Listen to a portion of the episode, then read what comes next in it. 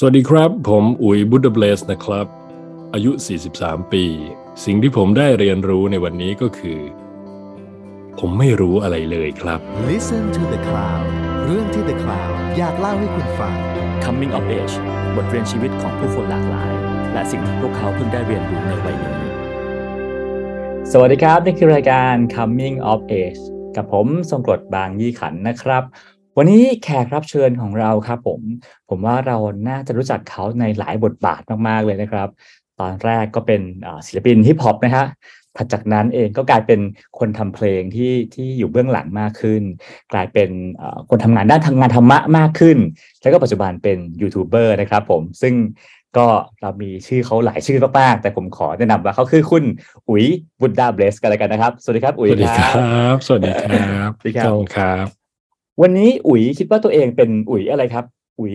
บุดดาเบสกุ้ยอุ๋ยอุ๋ยเฉยๆหรืออุ๋ยนาทีหรืออุ๋ยอะไรครับ เออส่วนตัวผมไม่ได้คิดอะไรเลยครับ เวลาทุกวันเนี้ย งานอย่างหนึ่งที่ทำเยอะคือบรรยายตามบริษัทตามองค์กรเขาก็จะชอบบอกว่าเออช่วยส่งประวัติมาให้หน่อยได้ไหมคะผมครับบอกผมไม่มีครับ แล้วแต่จะเขียนเลยครับ หรือไปเซิร์ช Google เอาก็ได้ หรือจะเขียนอะไรก็ได้ครับ แล้วแต่เลยเพราะผมก็ จั๊กจี้กับการเขียนประวัติตัวเองนะครับ แล้วผมก็เขาถามว่าจะให้เรียกอะไรก็จะเรียกอะไรก็ได้นะครับ จะเรียกนทีเอกวิจิตรก็ได้ จะเรียกอุ๋ย Buddha Bless ก็ได้ อยากเรียกอะไรก็ได้ หรือแม้กระทั่งเวลาเขาให้ระบุว่าอาชีพอะไร ส่วนใหญ่อืมผมจะเขียนไว้ว่ารับจ้างทั่วไปนะครับคนคงก็จะนึกว่าผมกวนตีนแต่ผมไม่ได้กวนตีนนะครับผมคิดอย่างนั้นจริงๆว่าแบบอะไรที่มันสุดจริต แล้วเราทำแล้วเราไม่จักรจี้ ผมก็ทำครับ ครับ ซึ่งซึ่งวันนี้เอ่อ สิ่งที่อุ๋ยเรื่องที่อุ๋ยถูกเชิญไปบรรยายเยอะสุดคือเรื่องอะไรครับ ส่วนใหญ่ก็เรื่องธรรมะครับ กับเรื่องอืมจิตวิทยาอะไรอย่างเงี้ยครับครับผมก็ถือว่าเป็นการเรียกว่าพลิกโฉมนะฮะจากจากฮิปฮอปซนๆคนหนึ่งในวัยหนึ่งนะฮะกลายมาเป็นคนที่เป็นวิทยากรด้านธรรมะนะฮะอะทีนี้ก่อนจะคุยเรื่องก่อนจะคุยเรื่องธรรมะกันเรื่องชีวิตที่ผ่านมา อย่างครับแรกสุดต้องแสดงความยินดีกับอุ๋ยนะครับ ที่เพิ่งแต่งงานขอบนะครับพระผมคุณมากครับ ครับ เป็นการแต่งงานในวัย 43 ปีนะครับผมถูกไหมฮะใช่ครับครับผม ชีวิตชีวิตอะไรทำให้รู้สึกว่าเออวัยนี้ถึงสมควรในการแต่งงานแล้วครับ ผมไม่เคยมีภาพในหัวตัวเองอืมกับงานแต่งงานเลยครับ ยิ่งโดยเฉพาะงานแต่งงานที่เป็นแพทเทิร์นที่ต้องไปยืน สวัสดี และยิ้มไปเรื่อยๆ เป็นภาพที่เวลาตั้งแต่เด็กผมไปงานแต่งงาน แล้วผมก็ไม่เคยนึกภาพว่าตัวเองจะต้องมาทำอะไรแบบนี้อืม แล้วก็จะมองเห็นมันเป็นเรื่องตลกขบขันอยู่ตลอด แล้วก็นั่นแหละครับ ไปหัวเราะเขานะครับ ตัวเองก็ต้องเป็นเอง ซึ่งผมก็เข้าใจยิ่งโตมายิ่งเข้าใจว่าพิธีกรรมหลาย ๆ อย่างมัน เออมันทำเพื่อคนอื่นนะเพื่อผู้ใหญ่เป็นงานของพ่อแม่ ทั้งฝ่ายเจ้าบ่าวเจ้าสาว เพื่อความสบายใจอะไรเงี้ยครับของผู้ใหญ่แล้วก็มันไม่ใช่แค่เรื่องของคนสองคน ผมก็เป็นคนก้ากึ่งระหว่างยุคนะว่ายุคก่อนกับยุคปัจจุบัน ซึ่งยุคปัจจุบันวัยรุ่นส่วนใหญ่ แต่งงานให้เลือกได้ก็อยากจัดงานของตัวเอง มีเฉพาะเพื่อนมีความสนุกสนานอะไรอย่างเงี้ยแต่ว่าผมก็อยู่อย่างเข้าใจนะครับ ทั้งสองโลกก็เลยคอม p r o m i s e ครับ ก็อะไรที่ผู้ใหญ่สบายใจเราก็ทำให้ไม่ได้รู้สึกว่ามันจะต้องมาอีโก้ไม่ได้อย่างนี้จะไม่ทำอะไรอย่างเงี้ยครับ ก็ในเมื่อสบายใจกันใครเขาสบายใจก็ดีก็จะได้เริ่มชีวิตแบบเป็นมงคลด้วยความสบายใจกัน ไม่ต้องมาบาดหมางกันครับ อืมครับ ซึ่งซึ่งเมื่อกี้อุ๋ยตอนต้นบอกว่าเนี่ยเอ่อนึกภาพตัวเองจัดงานแบบเหมือนตามสูตรไม่ค่อยออกอะเนคอะรับแต่ว่าจากที่ได้เห็นตามสื่อนะคืองานแต่งงานอุ๋ยอุ๋ยเนี่ยถือว่าเป็นงานโรงแรมแบบ ตามสูตรทุกประการใช่ครับ ซึ่งเดาเดาว่าถ้าเป็นตอนที่วัยรุ่นกว่านี้เด็กกว่านี้ก็อาจจะแบบ อืมจะใช่เราเหรอแต่วันนี้เราก็เข้าใจเหตุผลของมันนะเนาะใช่ คือก็ต้องเรียนตามตรงครับว่าถ้ามีแค่ผมกับภรรยา ผมก็ไม่ได้เลือกแบบนี้อืมแต่ว่ามันมี factor อื่น ๆ มีผู้ใหญ่มีพ่อมีแม่ของทั้งสองฝ่ายก็เลยต้องเพื่อความสบายใจของทุกฝ่ายนี่แหละครับ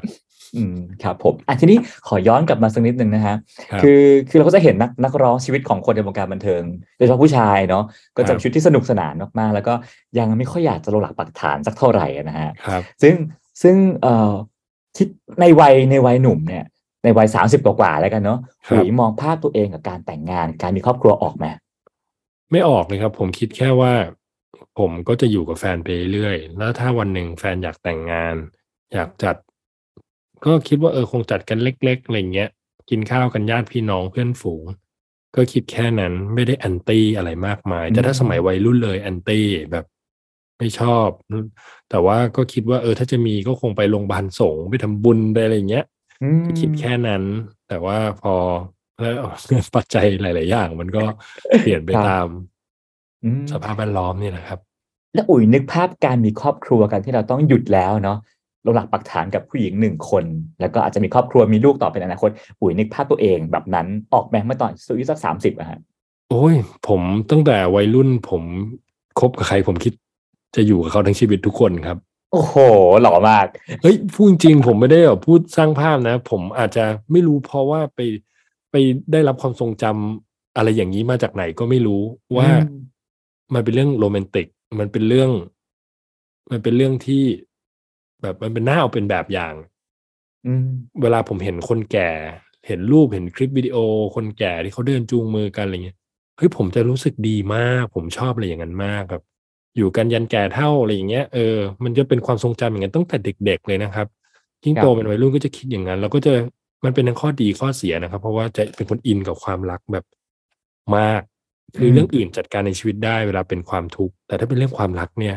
เพื่อนหรือคนใกล้ตัวก็จะรู้ว่าพังพินาศแบบ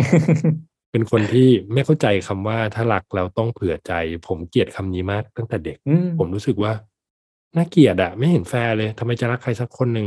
เราต้องมาเผื่อผิดหวังด้วยเฮ้ยอย่างนี้มันก็ไม่ใช่ความรักสิครับก็จะคิดอย่างนั้นตั้งแต่เด็กจะแบบทุ่มเทมาก ให้ความสำคัญกับมันมากเรียกว่าเต็มคิดแบบนี้ร้อยมาตลอดเนาะใช่ครับ ถ้ากับเรื่องความรักนะครับ ครับแล้วทีนี้ทีนี้กับกับการมองภาพว่าเอาละวันหนึ่งเราจะมีชีวิตครอบครัวนะฮะอะไรทำให้คิดว่า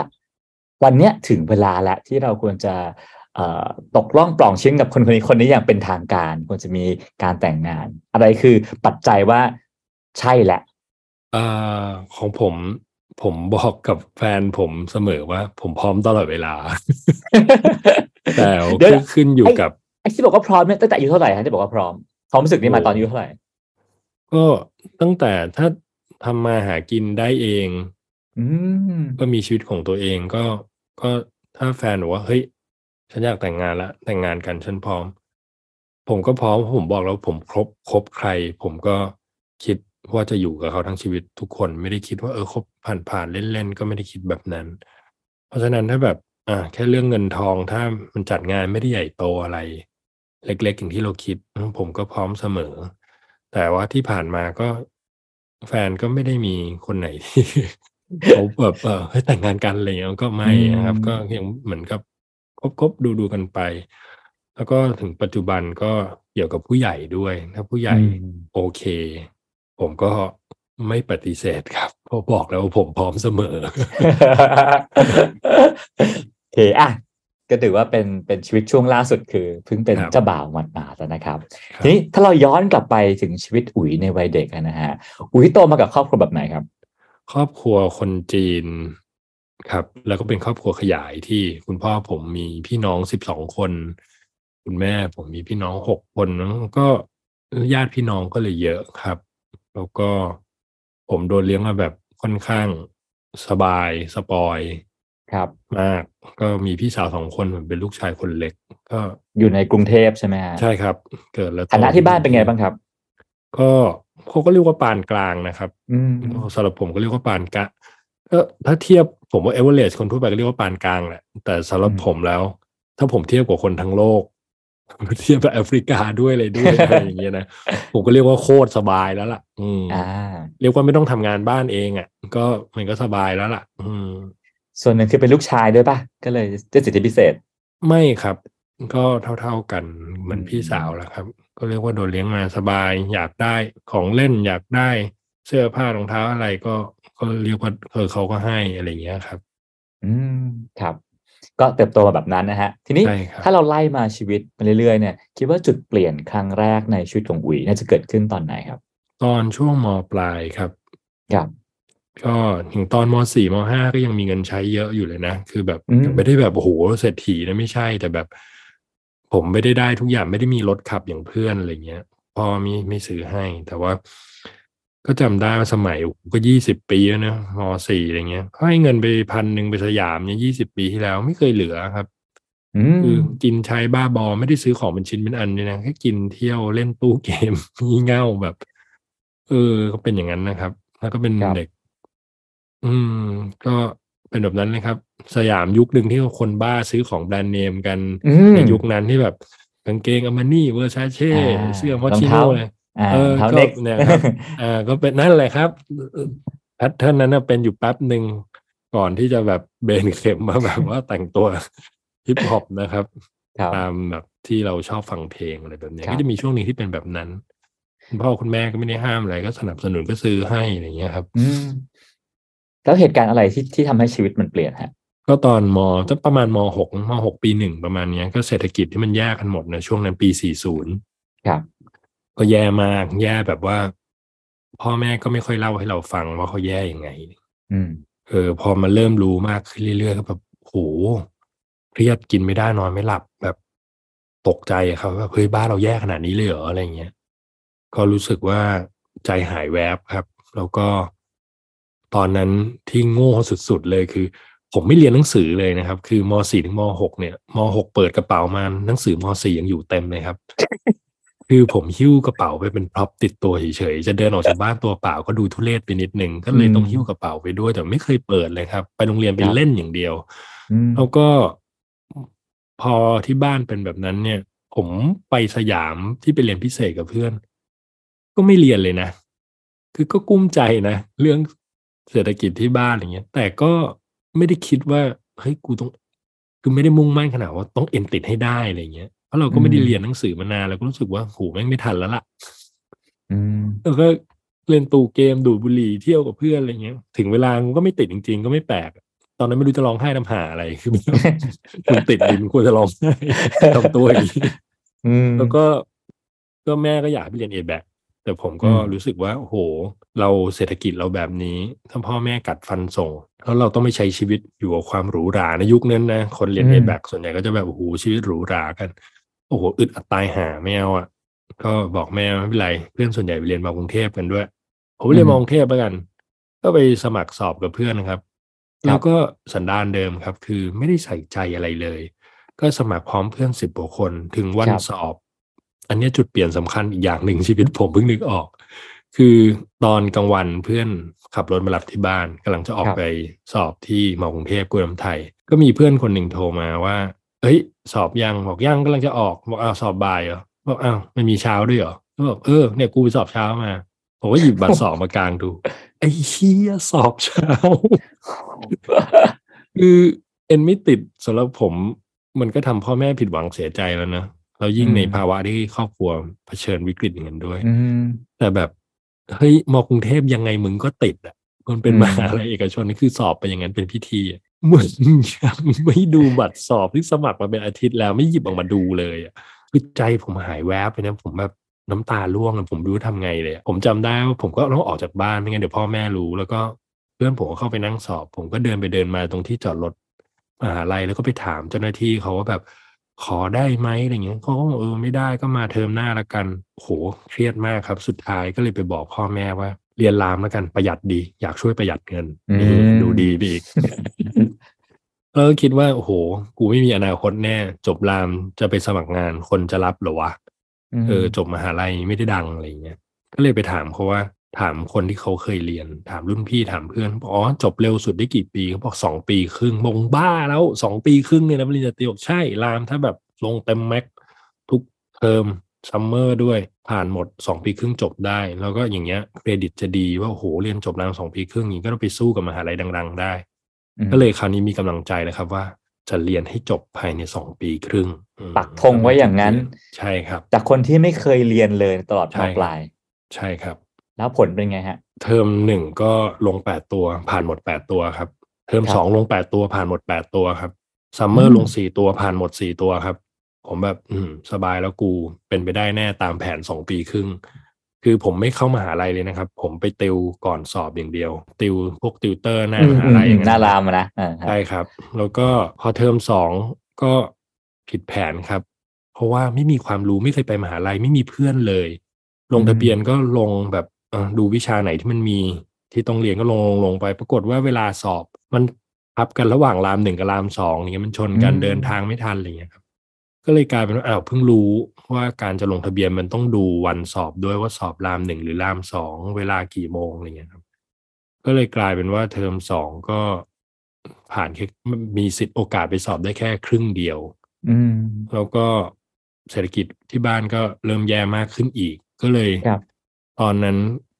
เลยเลือกไปทำงานด้วยครับ ตอนนั้นไปมีญาติเขาทำบริษัททัวร์เขาก็ก็เลยไปขอเขาทำงาน ซึ่งเราก็แบบเด็กเพิ่งขึ้นปีสองเองอะ่ะก็ไปทำงานเขาบอกว่าให้ทำอะไรก็ได้ในบริษัทเลยกลายเป็นผมตั้งตำแหน่งตัวเองนะครับ ตอนนั้นเป็นรองผู้ช่วยพนักงานถ่ายเอกสารครับโอ้โหต่ำต้อยสุด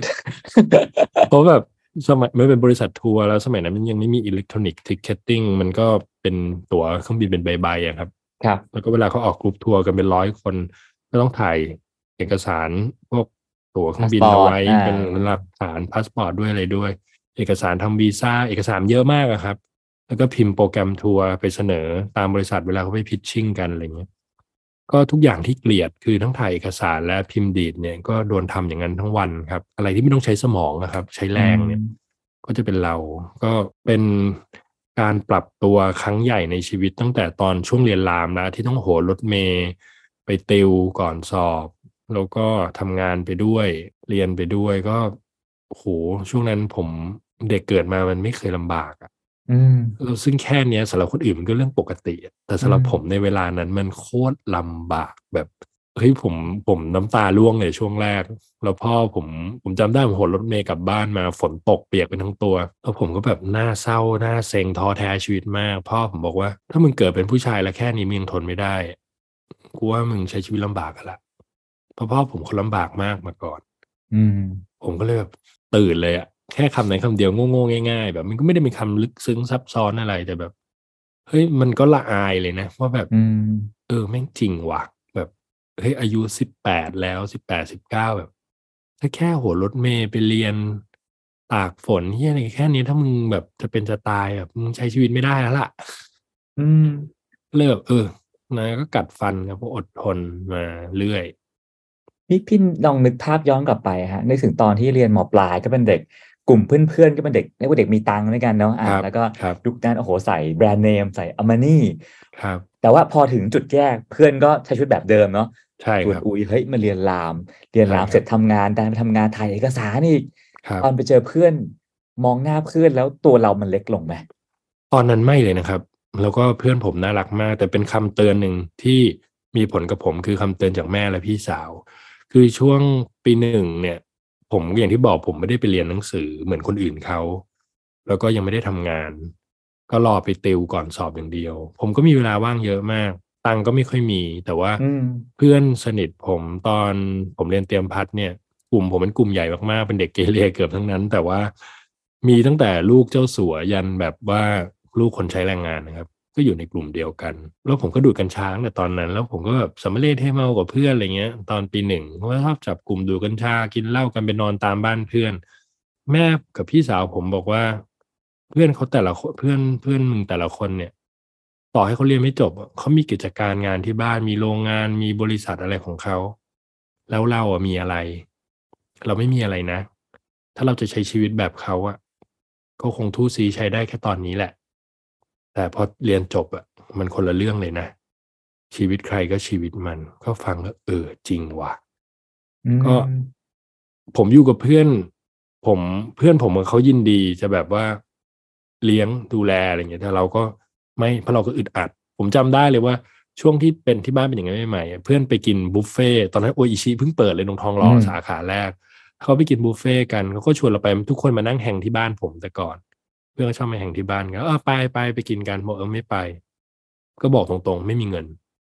ไม่มีตังค์ช่วงนี้ไม่มีตังค์ไปกิน บอกไม่เป็นไรกูเลี้ยงกูออกให้ เพื่อนผมมันน่ารักอยู่แล้วบอกไม่ ไม่ไปขอบคุณมาก แต่แบบทำใจไม่ได้จริง ๆ ขอบคุณจริง ๆ ก็เพื่อนก็รู้จักเราดีเขาเข้าใจเขาก็ไปกัน อันนั้นก็รู้สึกนะช่วงนั้น ตอนนั้นก็รู้สึก แต่ว่าเพื่อนไม่เคยทำให้ผมรู้สึกตัวเล็ก เพื่อนผมไม่เคยทำให้ผมรู้สึกแบบนั้นเลย ผมจะเป็นของผมเอง แต่เพื่อนเพื่อนๆไม่เคยทำให้ผมรู้สึกแบบนั้นเลย ครับอุ้ยพอบอกได้ไหมฮะว่าตอนนั้นตอนที่บอกว่าบ้านเอ่อมีปัญหาเรื่องการเงินเนี่ยมันหนักแค่ไหนอะครับ ก็มีบางเดือนที่แทบจะไม่มีเงินจ่ายค่าน้ำค่าไฟอะครับโหแต่ถ้าถ้ามองตัวเลขเป็นหนี้สินทั้งก้อนเนี่ยมันมันหลักหลักอะไรฮะ โอ้ยอืมผมเท่าที่ผมรู้ก็น่าจะเกือบสิบล้านอะไรเงี้ยครับ อืมครับ ก็ก็เป็นเรื่องที่ใหญ่เกินตัวเด็กคนหนึ่งจะแบบใช่คจะรับแก้ปัญหาได้เนาะอืมตอนนั้นผมคิดแค่ว่า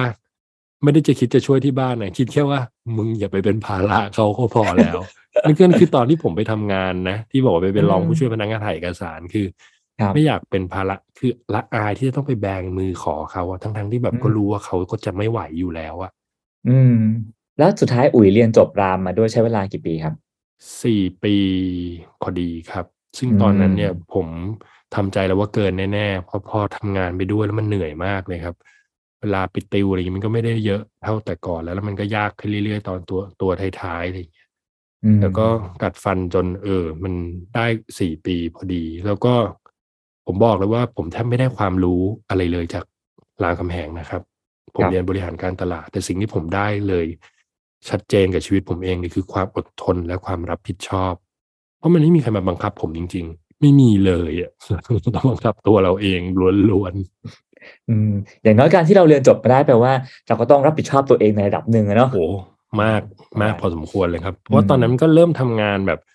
มีรายได้ยังไม่ถึงหมื่นเนี่ยประมาณหกเจ็ดพันอะไรเงี้ย ก็ก็คิดว่าแบบ เออ มันก็ก๊อกแก๊กก๊อกแก๊กหาอะไรทำนู่นนี่ไปเลยอืมจะไม่เรียนก็ได้ขี้เกียจเรียนแล้วอะอะไรเงี้ยอืมอืแต่มันก็คยัรังบได้ก็ เอออะ ทีนี้พอเรียนจบปั๊บมีวุฒิแล้วมันก็มันก็เข้าสู่กระบวนการการหางานที่ดีครับขึ้นกว่าการเป็นพนักงานถ่ายเอกสารแล้วเนาะครับอุ๋ยเลือกอะไรครับ ตอนนั้น ตอนนั้นเหนื่อยจากบริษัทนี้นะครับ แล้วก็รู้สึกว่าเฮ้ยมันไม่แฟร์เลย เราคิดว่า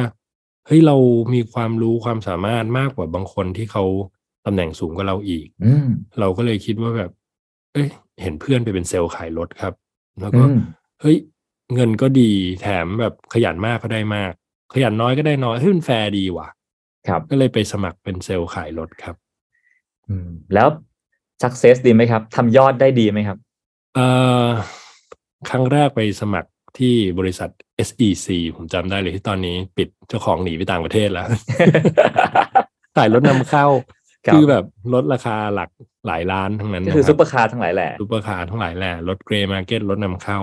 ครับ อยู่สองสาเดือนมั้งเออขายไม่ได้สักคันครับอืม แล้วก็โอ้โหต้องต่อสู้แย่งชิงอย่างรุนแรงครับ แม้กระทั่งการจะได้คิวที่จะรับลูกค้าคิวแรกเนี่ยก็นับจากการตอกบัตร ก็จำได้ว่าออฟฟิศเปิดหกโมงครับ ผมไปตีห้าห้าสิบเพื่อหวังจะไปตอกบัตรคนแรกได้คิวลูกค้ารับครับแรกๆปรากฏว่ามีคนมาจอดรถนอนรอก่อนผมอีกครับ มันมาตีห้าครึ่งครับ โอ้โอ้มีเซลล์กี่คนครับอ่า จำได้ว่าประมาณยี่สิบสี่คนโอ้นะโหครับที่มีใช่ครับ ทีมละแปดคนแปดสามยี่บสี่ใช่แล้วก็วนเวียนกันไปเรื่อยๆแบบโหคือแบบต่อสู้แย่งชิงโคตรๆอะใครได้คิวยี่สิบนี่ก็ไม่ต้องแทบไม่ต้องทำอาหารกินแล้วสิครับวันโอ้นั้นวันวันหนึ่งก็อย่างมากวันหนึ่งได้เต็มที่คือแปดคนครับ ก็คือแบ่งว่าวันนี้ทีม A พรุ่งนี้ทีม B วันต่อไปทีม C วันที่ไม่มีคิวก็คือต้องวิ่งออกไปหาลูกค้าข้างนอกเอง อืมอะ ทำอยู่สักพักหนึ่งเพราะว่าไม่เวิร์กว่ะก็แล้วไปไงต่อย้ายไปรถญี่ปุ่นครับ ตอนนั้นก็ย้ายไปขายรถฮอนด้าครับ อ่า แล้วเป็นไงฮะก็ตลกดีครับเพราะเขาบอกว่าขายไม่ถึงสี่คันไม่ให้ค่าคอมอืมต่อเดือนใช่ไหมฮะ ใช่ครับ แล้วก็อ่าค่าคอมคันละหนึ่งพันบาทโห เงินเดือนแปลสี่พันเงินเดือนสี่พันหรือหกพันเนี่ย เออ แล้วแบบผมว่า แต่มันก็จะมีแบบเรียกว่ามีรายได้จากสมมุติว่าเขาสมัยนั้นรถแจ๊สขายดีใช่ไหมครับ Honda ครับ Jazz เขาบอกว่ามีส่วนลดให้หนึ่งหมื่นห้าพันบาทหนึ่งหมื่นห้าพันบาทเนี่ยถ้าคุณไม่ได้ลดเลยสักบาทเดียวให้ลูกค้า คุณจะได้สี่สิบเปอร์เซ็นนั้นจากหมื่นห้าอืมก็ประมาณหกพันอืม แล้วก็ครับผมเงินก็จะเข้าโชว์รูมหกสิบเปอร์เซ็นก็เก้าพันอืมอืมก็ มันเป็นไปได้ยากมากครับครับที่จะไม่ลดราคาแล้วจะได้อะไรอย่างนั้นมก็ต้องหาเทคนิคนู่นนี่นั่นแล้วซึ่งมันสอนชีวิตผมเยอะมากนะหนึ่งคือผมเป็นคนไม่ชอบง้อคนมาตั้งแต่เด็กอ่าแล้ว ครับ ไม่ชอบง้อใคร แต่การเป็นกับคนขายอะไรอย่างเงี้ยมันต้องง้อสุดๆอะอืมแล้วก็ผมเข้าใจว่าการลดราคาให้ได้มากที่สุดมันจะขายได้อืมเวลาใครเข้ามาซื้อผมก็มีให้ลดเท่าไหร่เหรอลดได้หมื่นห้าเหรอคันนี้ลดไปเลยหมื่นห้า ได้ค่าอืมคอมพันเดียวก็โอเค ไม่เป็นไรอืมแต่ปรากฏมันไม่เป็นอย่างนั้นเลยครับอืมมันเป็นสิ่งที่เรียนรู้เปลี่ยนชีวิตผมไปเลยว่า บางทีบอกลดแค่เจ็ดพันแปดพันแล้วให้เขามีโอกาสต่อไปต่อมาแล้วค่อยๆลดเขายังมีโอกาสจะซื้อมากกว่า เพราะว่าไม่มีใครเชื่อเลยครับ ถ้าผมบอกลดหมื่นห้าไปตั้งแต่แรกเขาจะคิดว่ามันต้องได้มากกว่านั้นอีก ไม่มีเซลล์ที่ไหนมันมาลดให้หมดตั้งแต่แรกหรอกอ่า มันเป็นการการศิลปะการต่อรองใช่ครับ ซึ่งผมแบบเป็นคนทื่อๆซื่อๆโง่อืมๆผมขี้ลำคาญด้วยผมว่าเออก็บอกเท่านี้เพราะผมซื้อของผมก็ไม่เคยต่อ ผมก็คิดว่าคนมันอ่าคงเป็นแบบนั้นมั้งเออก็บอกราคาอืมต่ำสุดไปแม่งก็คงซื้อแต่ก็ไม่ใช่ หรือแม้กระทั่งการเปลี่ยนเบาะจากเบาะผ้าเป็นเบาะหนังอย่างเงี้ย มันก็อืมมีเคสที่แบบว่าคิดราคาไปสมมติต้นทุนเบาะหนึ่งหมื่นบาท เราคิดราคาลูกค้าไปสามหมื่นอืม กำไรสองหมื่นบาทเนี่ยจะเข้าออฟฟิศหกสิบเปอร์เซ็นเข้าเซลล์สี่สิบเปอร์เซ็นครับ แต่ปรากฏว่ามีเซลล์บางคนขายไปห้าหมื่นอืมซึ่งต้นทุนหมื่นเดียวเขาขายไปห้าหมื่นครับเซลล์อีกคนหนึ่งขายไปสามหมื่นอืมปรากฏว่าลูกค้าทั้งของเซลล์แต่ละคนเขารู้จักกันเป็นเพื่อนกันเขาไปคุยกัน อืมผมก็นึกว่าไอ้คนที่ซื้อไปในราคาห้าหมื่นบาท มันต้องกลับมาด่าเซลล์เช็ดแน่นอนอืม ปรากฏว่าคนที่กลับมาด่าคือคนที่สามหมื่นครับ ซื้อไปราคาสามหมื่นอืมทำไมอะครับเขาด่า ผมนั่งอยู่ด้วยผมจำได้อืมเขาด่าเพื่อนผมว่า มึงหลอกเอาของห่วยมาขายกูเหรอเฮ้ยอันนี้มันเปลี่ยนโลกเออเออเปลี่ยนเออเปลี่ยนเออมุมมองผมเลยแบบเออเฮ้ยแม่งมีอย่างงี้ด้วยเว้ยคือคนแม่งเข้าใจว่าของแพงกว่าแม่งคือดีกว่าอืม คือทั้งทั้งเราเป็นเซลล์เรารู้แล้ว มันคือซัพพลายเออร์เจ้าเดียวกันเบาะหนังมันอืมอันเดียวกันคืออาจจะเป็นเรื่องเทคนิคความเชื่อมั่นแล้วนะใช่ไหมฮะเนาะใช่ใช่ครับ แล้วมันอาจจะเป็นเทคนิคของไอ้คนที่ขายไปห้าหมื่นด้วยไปย้ำกับลูกค้าอ๋อมันคนละเกรดกันครับ อันที่ผมจะอ่าคือผมแม่งผมเข้าใจแล้วว่าทำไมบางคนก็ถึงเกลียดเซลล์ขายรถแบบไม่ได้เกลียดหรอกเขาไม่ไว้ใจเขาคิดว่าไอ้พวกนี้กันล่อนเขาถึงคิดแบบเวลาผมลดเต็มที่เนี่ยหมื่นห้าเขาถึงไม่เชื่อเพราะแบบอ่าพวกนี้มันก็ถูกเตะก็ฟังดูอ่านแล้วแล้วไงต่อฮะชีวิตชีวิตเซลล์ทำได้ทำได้นานไหมครับเซลล์ทำอันนั้นผมทำได้อยู่เกือบปีนะ แต่สุดท้ายผมทนไม่ไหว อันที่ผมทำให้ผมแบบวางเส้นสุดท้ายกับมันอืมคือระหว่างนั้นเนี่ยมันก็จะมีกฎแบบสมมติรถรุ่นเนี้ยขายไม่ค่อยดีเขาจะบอกว่าถ้าขายรุ่นนี้ได้เนี่ยจะได้รับคอมพิเศษเพิ่มอีกกี่พันกี่พันว่าไปอืมปรากฏว่าขายได้ปั๊บอืมเขาก็จะขึ้นแปะอันใหม่ว่า ต้องขายให้ได้สองคันผู้อยู่ดีเปลี่ยนกฎการอากาศ อืมเออเราก็รู้สึกเฮ้ยนี่มันโกงนี่หว่าเฮ้ยมันตุกติกนี่หว่าไม่แฟร์นี่หว่าก็นั่งบ่นนั่งด่าไอ้เจ้าของโชว์รูมเนี่ยเราก็ไม่ชอบไม่พอใจ แล้วก็มีวันที่ฟังสุดท้ายขาดคือเขาเรียกไปประชุมครับ แล้วเขาก็ให้เซลล์ทุกคนนั่งล้อมโต๊ะประชุมโต๊ะใหญ่ๆ ผมจำครับได้เขาให้เลขาเอาเงินสดๆเนี่ย ใส่ใส่ซองเอกสารมาไอ้ซองสีน้ำตาลเบิกออกจากแบงค์เขาก็เทไปบนโต๊ะครับ เงินแบบ เป็นล้านๆน่ะหลายล้านเทไปบนโต๊ะ แล้วเขาก็บอกว่า ใครอยากได้เท่าไหร่ หยิบไปเลย ผมจำได้ว่าเซลล์ยี่สิบกว่าคน ลุมเข้าไปแบบแย่งกันโกยแย่งแย่งแย่งแย่งกัน มีผมกับพี่อีกคนหนึ่งอะนั่งกันอยู่เฉยๆสองคน แล้วก็หันมามองหน้ากัน เหมือนพูดกันว่าเฮียอะไรวะเนี่ยเอคืออพุ่งตรงไม่ใช่ผมไม่อยากได้เงินนะแต่ผมไม่เชื่อเพราะผมอืมรู้จักเขาดีว่าเขาไม่มีทางมาให้เลยฟรีๆอย่างเงี้ยอืม จากคนที่เปลี่ยนกฎนู่นนี่นะเอาเออเรียกว่าเคี่ยว อะอืมแล้วพอทุกคนหยิบเงินไปเสร็จเขาก็บอกเลขาเขาว่า อะคุณจดไปนะว่าใครนับ ใครหยิบไปเท่าไหร่ อะ เอามาคืนด้วยอะแล้วก็ถ้าปลายปีคุณอยากได้เงินจำนวนเท่าเนี้ย คุณไปทำยอดขายไม่ถึง แล้วคุณก็จะได้เงินตามที่คุณหยิบไปแบบที่คุณได้สัมผัส คือเขาแค่ให้คนได้จับเงินจริง ๆ ได้กลิ่นเงินได้สัมผัสอะ แบบเหมือนจะกระตุ้นให้แบบอืมจะได้เฮ้ยผมสมเพชมากเลยอะผมรู้สึกว่าแบบเขามองเราเหมือนหมาหิวเลยเนอะที่สาดข้าวลงไปให้เราลงไปแย่งกันกินอะแบบอืมเฮ้ยผมผมรับไม่ได้เลยอะผมแบบก่อนหน้าเนี้ยมันก็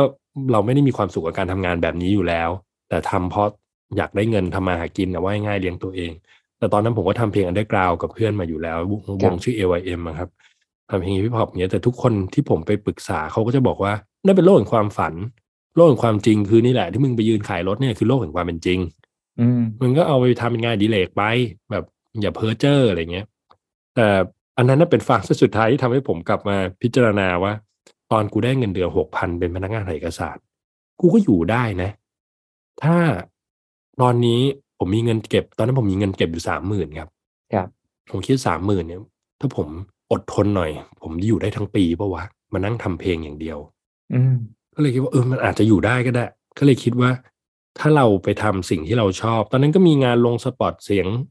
สปอตวิทยุโฆษณาบ้างอะไรบ้างนะครับ เล็กๆน้อยๆแล้วผมก็รับจ็อบถ่ายรูปรับปริญญาบ้างอะไรบ้าง ผมชอบถ่ายรูปตั้งแต่เด็กอืมก็มีเพื่อนมีใครจ้างไปถ่ายรูปรับปริญญาบ้างอะไรบ้าง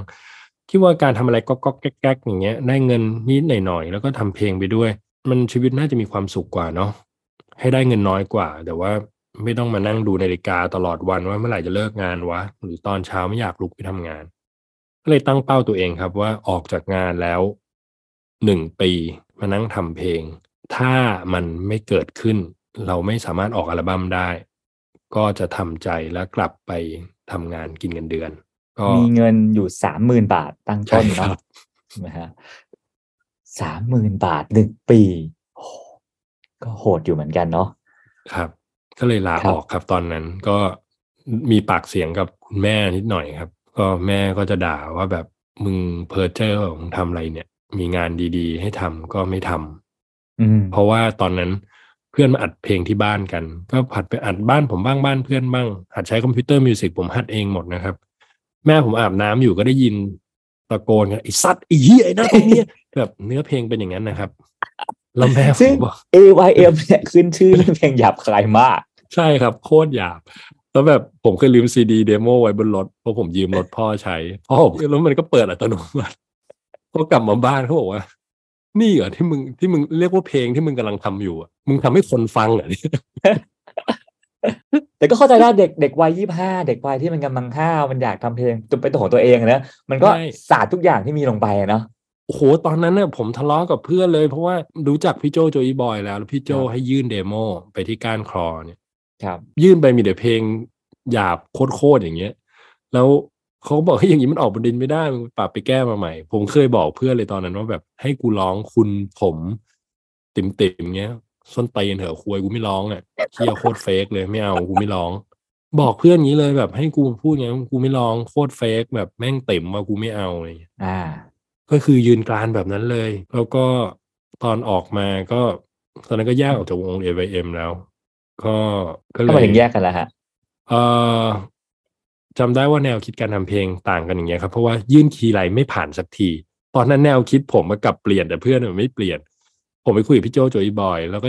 ยื่นเพลงก็ไม่ผ่านสักทีมันมีแต่คำหยาบอะอืมแล้วเขาก็บอกว่าจำได้เขามีแก้วน้ำวางอยู่บนโต๊ะผมไปหาพี่เขาที่แกัมมี่บอกเนี่ยถ้ากู กูอยากกินน้ำแก้วเนี้ยกูมีวิธีพูดตั้งหลายวิธี เช่นเฮ้ยหิวน้ำนึงเลยอะพูดอ้อมอืมๆเผื่อเราจะหยิบให้เขากินหรือว่าเฮ้ยมึงหยิบน้ำนี่มาให้กูแดกหน่อยดิอืมหรือแบบเออน้ำนี่มันน่ากินเนาะจุดประสงค์เดียวกันเนี่ยมันมีวิธีสื่อสารทั้งหลายแบบ ผมบอกก็เข้าใจครับพี่แต่แบบถ้าให้ผมพูดงั้นผมก็จั๊กจี้อะมาคุณมาผมอะไรเงี้ยในเพลงบอกว่า ถ้ามึงจั๊กจี้มันก็ไม่ใช่มึง มึงก็ไม่ควรร้องแบบนั้นมึงก็ต้องหา balance น่ะว่า วิธีที่มึงจะไม่จั๊กจี้ด้วย แล้วมันออกบนดินได้ อืม เออ ผมก็มานั่งคิดว่าแบบ เออพี่โจเขาดูติ๋มปะวะดูไม่ติ๋มเลยแม่งดูโคตร bad boy เลยเออเออแล้วทำไมเพลงเขาไม่ไม่เห็นต้องมีคำหยาบเลยเพลงบนดินออกมาไม่รู้ตั้งกี่อัลบั้มแล้วอืมเออว่ะ มันยากกว่าว่ะเพราะมันแต่งหยาบจนชินแล้วก็เลยรู้สึกว่าไอ้โจทย์ที่มันยากกว่ามันท้าทายกว่า ถ้าเราทำได้แปลว่ากูเก่ง อืมคือไอ้สังคมฮิปฮอปแรปเปอร์สมัยนั้นมันก็แบบ มีความต่อสู้กันมาตั้งแต่ยุคนั้นแล้วแหละว่าแบบใครเจ๋งกว่าอะไรอย่างเงี้ยเราก็รู้สึกว่าเออ โจทย์อย่างนี้มันยากกว่าทำได้แปลว่าเราเจ๋งกว่าก็เลย เอาตั้งใจ พี่โจก็เรียกไปประชุมอีกแต่เพื่อนผมบางคนที่อยู่วงเก่าเขาก็ไม่ไปละแต่เราก็แบบยังอยากออกบนดินอยู่เราก็เลยแบบเออเงินแยกย้าย ก็เลยออกมากระโต้งนะครับสองคนแล้วก็เอาอีกอีกคนหนึ่งมิเชลเพื่อนผู้หญิงที่อยู่วงเอวเอ็มด้วยกัน แล้วมิเชลก็ไปอเมริกาแล้วก็แต่งงานแล้วก็ไม่กลับมาอืมผมก็เลยหาคนมาร้องแทนก็เป็นเอ็มเนี่ยครับ เลยชวนกันทำก็บอกทุกคนว่าภายในหนึ่งปี เนี่ยลองทำอันนี้ยื่นดูนั่นก็คือจุดเริ่มต้นที่ได้เข้าคือเปลี่ยนจากอาชีพเซลล์เนาะเข้าไปใช่สู่ครับการเป็นศิลปินฮิปฮอปแบบมืออาชีพโอ้โหมันมันไม่ใช่อย่างนั้นเลยครับทำไปสามเดือนสี่เดือนแรกเงินก็หมดแล้วครับอ้าสามหมื่นเนี่ยแล้วก็ เพื่อนก็ทยอยออกจากวงไปทีละคนครับอืมโต้งก็ออกเอ็มก็ออกสุดท้ายเหลือผมคนเดียวครับ ครับ เพราะทุกคนมัไม่ทิ้งมีฝันหมดแล้วเหลือเราที่มีฝันคนเดียว ไม่มันไม่มีอนาคตเลยครับ เพราะว่าพูดตรงๆถ้าตอนนั้นย้อนไปดูสิงห์เหนือเสือใต้อัลบั้มแรก ส้มอมราอัลบั้มแรกครับวงมาฟมันไม่มีวงไหนที่เป็นอาชีพเลี้ยงตัวเองได้เลยนะครับ อืมคือมันไม่ประสบความสำเร็จในแง่ยอดขายและงานจ้างก็แทบไม่มีครับ ครับ ก็มีพี่โจที่รอดคนเดียว แล้วก็มันก็ขาดทุนมาทุกอัลบั้มสไปด้ามังกี้อัลบั้มแรกด้วย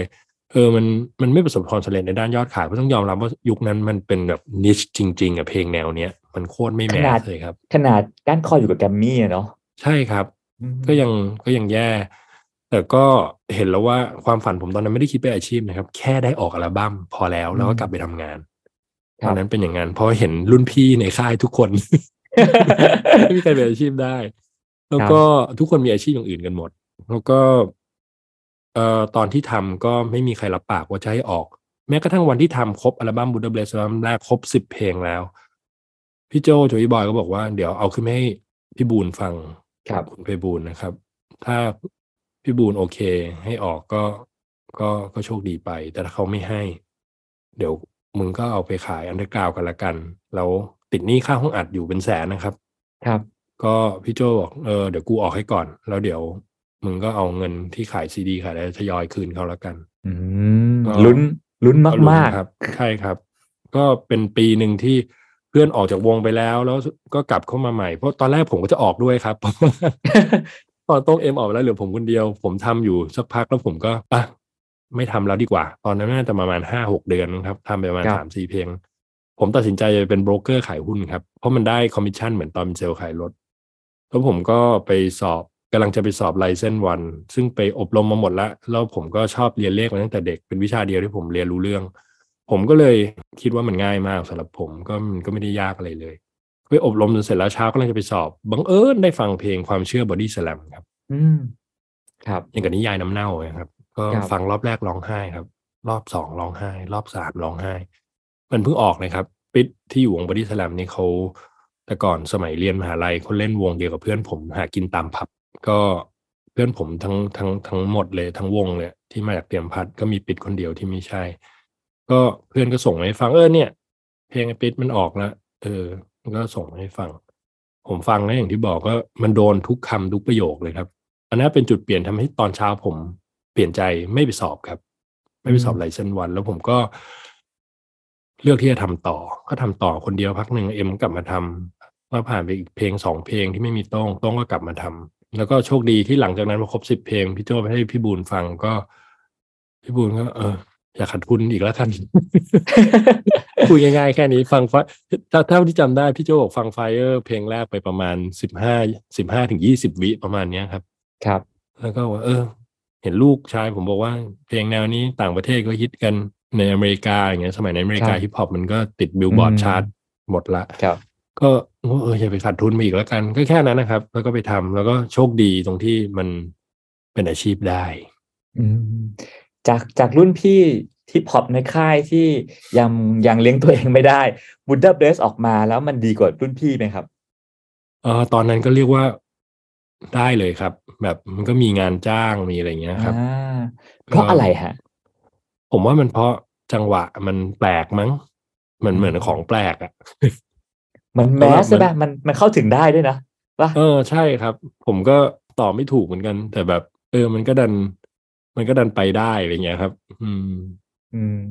ครับแล้วทำไมต้องบูดาเบสครับเออโต้งเป็นคนตั้งครับ ตอนนั้นอืมพี่ก่อนทำเพลงแรกพี่โจบอกว่า อย่างแรกเลย มึงไปทำมึงไปตั้งชื่อวงกันมาก่อน อืมผมว่าก่อนทำเพลงนี่นะคือผมไม่สนใจชื่อวงเลยอะผมรู้สึกว่าเฮ้ยมันอยู่ที่เพลงปะวะอะไรเงี้ย อืม ผมก็คิดไม้ตียุงบ้างอะไรบ้างเออ โต้งบอกไม่อะกูไม่เอาบอกเออกูงั้นมึงตั้งแล้วกันโต้งก็คิดว่าบูดาเบสผมก็เออ ผมชอบ มันก็บอกเออดูเอเชียนดีอืมเออ ผมก็เพราะฝรั่งมี God bless you เราบูดาเบสแล้วกันว่าเออ โอเคได้ เท่านี้เลย เท่านี้เลยครับ แล้วก็ไม่ได้ตั้งใจด้วยว่า เนื้อเพลงมันต้องเป็นพุทธศาสนานี่ไม่อืมเกี่ยวเลยครับ เออผมเป็นคนเขียนเนื้อเพลงเป็นหลัก แล้วผมก็ไปบวชมาก่อนที่จะทำวงบูดาเบสผมก็กำลังอินกับ เรื่องพวกนี้ แล้วก็ตอนเด็กๆชอบฟังคาราบาวก็ รู้สึกว่าเฮ้ยเพลงที่มันสะท้อนสังคมหรือพูดเรื่องอื่นที่ไม่ใช่ความรักได้มันมันดีว่ะ เพราะอืมตอนนั้นผมรู้สึกว่า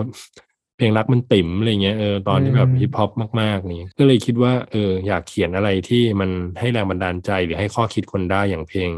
ความเชื่อบอดี้ส a ลมเนี่ยเป็นเพลงแบบเพลงครูผมเลยว่าแบบอืมนี่แหละการผสมยาหวานรับประทานง่ายเป็นแบบนี้ ให้ผลทางจิตใจด้วย แล้วก็ให้ความเพราะในแง่ดนตรีด้วย มันผสมกันได้แบบ perfect มาก อืม ถ้าบอกว่าช่วงถ้าเกิดบอกว่าการการออกอัลบั้ม Buddha Bless เนี่ยคือเป็นเหมือนว่ายน้ำกลางมหาสมุทรแล้วเจอฝั่งอะนะฮะแต่ว่าไอ้ช่วงว่ายน้ำเนี่ยโอ้โหเจอปัญหาเยอะมาก ซึ่งอีกปัญหาหนึ่งที่เจอช่วงนั้นก็คือบ้านไฟไหม้ด้วยป่ะฮะเออบ้านไฟไหม้นั่นก่อนครับ ก่อนทำบูดาเบสนั้นทำเอวเอ็มแล้วก็อืมเออใช่ครับ แล้วตอนทำบูดาเบสเนี่ยก็อย่างที่บอกก็เงินสามหมื่นหมดไปตั้งแต่ช่วงแรกๆก็ช่วงนั้นก็มีไปต้มน้ำเก๊กฮวยฝากขายร้านเกมบ้าง ไปยืนแจกใบปลิวก็มี แล้วก็กิ๊กก๊อกบ้าบอไอ้ตอนอะไรมีตอนใครมีอะไรให้ทำทำไปเรื่อยครับ ตอนตอนเอ่อบ้านไฟไหม้ตอนทำ a y f นั้นมันมันเปลี่ยนแปลงชีวิตไปยังไงบ้างอะครับ โห เยอะครับก็เป็นครั้งที่ทำให้ผมไปปฏิบัติธรรมครั้งแรกครับ อืมไปเพราะหนึ่งเหตุผลเลยคืออยากให้แม่สบายใจเพราะแม่เคยลบเราให้ไปมาตั้งนานแล้ว ซึ่งผมไม่มีวันไปเด็ดขาดไปทำอะไรงั้นแบบเฮียไม่ไปอะอืมทรมานตายห่าแบบคิดในใจแบบบ้าเปล่า คืออย่างเวลาผมอยู่โรงเรียนอย่างเงี้ยเวลาเปิดเทอมเขาจะมีบอร์ดกิจกรรมที่แปะว่าปิดเทอมที่ผ่านมา มีกลุ่มนักเรียนไปเข้าค่ายฤดูร้อนไปบวชสามเณรฤดูร้อนหรือแบบไปวัดไปปฏิบัติธรรมกัน ผมไม่เข้าใจคนพวกนั้น ผมนึกว่ามันมาจากคนละดาวกับผมอะมันดาวคนละดวงมึงบ้าเปล่าปิดเทอมเออแทนที่มึงจะไปแบบไปเที่ยวเล่นสนุกสนุกมึงบ้าเปล่ามึงไปอยู่วัดมึงบ้าเปล่ามึงโง่เปล่าอืมคือผมคิดงี้จริงๆ มันห่างไกลจากตัวผมมากทั้งที่แม่ผมจับเขาวันแต่เด็กแต่ผมเข้าไปแบบไม่มีความสุขอะอืมอยากกลับบ้านเร็วๆลำคาญ แต่ครั้งนั้นไปเพราะอยากให้แม่สบายใจสองคือ อยากทดลองครับ ว่ามันกำลังงงๆกับชีวิตอะแล้วก็รู้สึกว่าที่ไปนั่งหลับตากับไอเดินช้าๆเนี่ยชีวิตมันจะดีขึ้นได้ไงวะอืมแม่บอกทำมาได้บุญมากกว่าสร้างวัดทั้งวัดอีกนะผมก็คิดตากาง่ายๆงงๆแบบสร้างวัดทั้งวัดถ้าแม่งเป็นลูกเศรษฐีมีมรดกมาบริจาคก็สร้างได้แล้วอืมแต่ให้ลูกเศรษฐีมาทำอะไรอย่างนี้ ผมว่าไม่มีใครอยากไปอะอืมห้ามพูดเจ็ดวันไปนั่งเงียบ นั่งไม่ขยับเดินช้าๆหน้ามคานตายหามเออ อะไรที่มันยากกว่า ถ้ามันบุญมีจริงก็คงได้เยอะกว่ามั้ง อะไปลองดูแล้วกันวะ ถ้าไม่ไหว ถ้าแต่ตั้งใจไว้แล้วจะอยู่ให้ครบเจ็ดวัน ถ้ามันไม่ work จะออกมาบอกทุกคนว่ามึงอย่าไป อืม แต่ถ้ามัน work เออ เราจะศึกษามันต่อ แล้วก็คิดเอาว่าผมทะเลาะกับแม่บ่อย ผมด่าแม่พวกงมงายพาไปหาพวกเข้าทรงบ้างไปแปะอืมทองพระขอนั่นขอนี่ งมงาย เอ๊ะแต่ผมปฏิเสธหมดทุกอย่างเลย ผมก็ไม่ต่างกันนี่หว่า เพราะฉะนั้นถ้ามึงบ้าเหตุบ้าผล มึงตั้งสมมติฐานแล้วมึงไปทดลองดีวะ แล้วผลเป็นไงมึงก็รู้ด้วยตัวมึงเองก็เลยไปลองครับ ครับที่วัดไหนครับ ตอนนั้นไปยุวพุทธครับอ่ายุวพุทธิกาสมาคมแห่งประเทศไทยในพระบรมราชูปถัมภ์เนี่ยนะครับ แล้วพอปฏิบัติธรรมเข้าคอร์สจบคอร์สมาแล้ว มันเปลี่ยนชีวิตไปยังไงครับโอ้โหอันเนี้ยจุดเปลี่ยนจริงเลยของผมเออผมลืมไปเลยแม่งเหมือนผมกัดกระดุมเม็ดแรกผิดแล้วแม่งผิดมาตลอดอืมเหมือนผมไปกัดกระดุมเม็ดแรกใหม่ครับ คือผมว่าไม่ได้ทุกคนที่ไปเข้าคอร์สอะไรอย่างนี้แล้วมันจะเปลี่ยนชีวิตนะครับ อย่าไปคาดหวังแบบนั้น แต่ของผมมันอาจจะแบบสะสมคำถามมาเยอะมากแล้ว อืมแล้วก็แบบเจ้าหนูจำไม่อะขี้เถียงเถียงเถียงเถียงแม่งชิบหายไวายวอดชอบดีเบตตั้งแต่เด็กแล้วแล้วก็ยิ่งไอ้เรื่องศาสนาอืมการเมืองบ้าบอพวกเนี้ยเออชอบถกชอบเถียงแล้วก็พอคำถามมันเยอะแล้วความทุกข์มันเยอะด้วยบ้านแม่งไฟไหม้แล้วมันก็งงๆกับชีวิต มันก็มีคำถามเยอะ แต่พอมันได้หุบปาก ไม่ได้พูด มันเหมือนกับตะกอนที่มันขุ่นมาก ๆ มันเริ่มหนองก้นนะครับอืมแก้วน้ำมันใสมันก็มองเห็นอะไรชัดขึ้น แล้วก็ผมเป็นคนทะเลาะกับแม่บ่อยมาตั้งแต่เด็กเพราะความที่ผมดื้อก้าวร้าวนี่แหละแต่ครั้งนั้นก็ สำนึกบุญคุณพ่อแม่จริง ๆ ตอนอยู่ในนั้น ก็มีเช้าวันที่สี่ที่เขาบอกจะดีขึ้นนะครับ จะปรับตัวได้ ซึ่งผมปรับตัวไม่ได้เลยเช้าวันที่สี่ผมก็ยังอยากถีบอีป้าคนข้างหน้าอยู่ดีแบบแม่งไม่เดินช้าจังวะไม่ขาแม่งสั้นจังวะคือแบบหงุดหงิดมีแต่ว่าหงุดหงิดอะอืมสามวันแรกทรมานมาก ก็หลังจากเช้าวันที่สี่เขาก็ตอนสายก็พูดเรื่องบุญคุณพ่อแม่ อาจจะเพราะผมสงสารพ่อแม่ที่บ้านไฟไหม้ด้วยเผชิญชีวิตเศรษฐกิจลำบากกันมาด้วย บวกกันหลายอย่าง แล้วก็คำถามมีมากมาย แล้วก็พอมันเริ่มตกตะกอนทางความคิด มันก็เริ่มเห็นอะไรชัดขึ้น มันก็เลยสภาวะในการนั่งสมาธิที่เกิดมา ผมไม่เคยนั่ง ไม่เคยคิดจะนั่ง ที่โรงเรียนมาคับให้นั่งผมก็นั่งลืมตาไม่ทำต่อต้าน ตอนนั้นพอเปิดใจลองทำแล้วก็เราทำคิดว่าเพื่อให้พ่อให้แม่ ไม่ได้ทำเพื่อตัวเราเอง มันเลยกลายเป็นมีกำลังใจในการทำแล้วก็มันก็เจอสภาวะที่สงบ สว่างสบาย แล้วก็เออ มันอยู่สภาวะที่เกิดมาไม่เคยเจอครับ แบบ อืม มันไม่มีตัวเราอะ่ะ มันก็ตกใจครับ แล้วก็คิดว่ามันมีสิ่งที่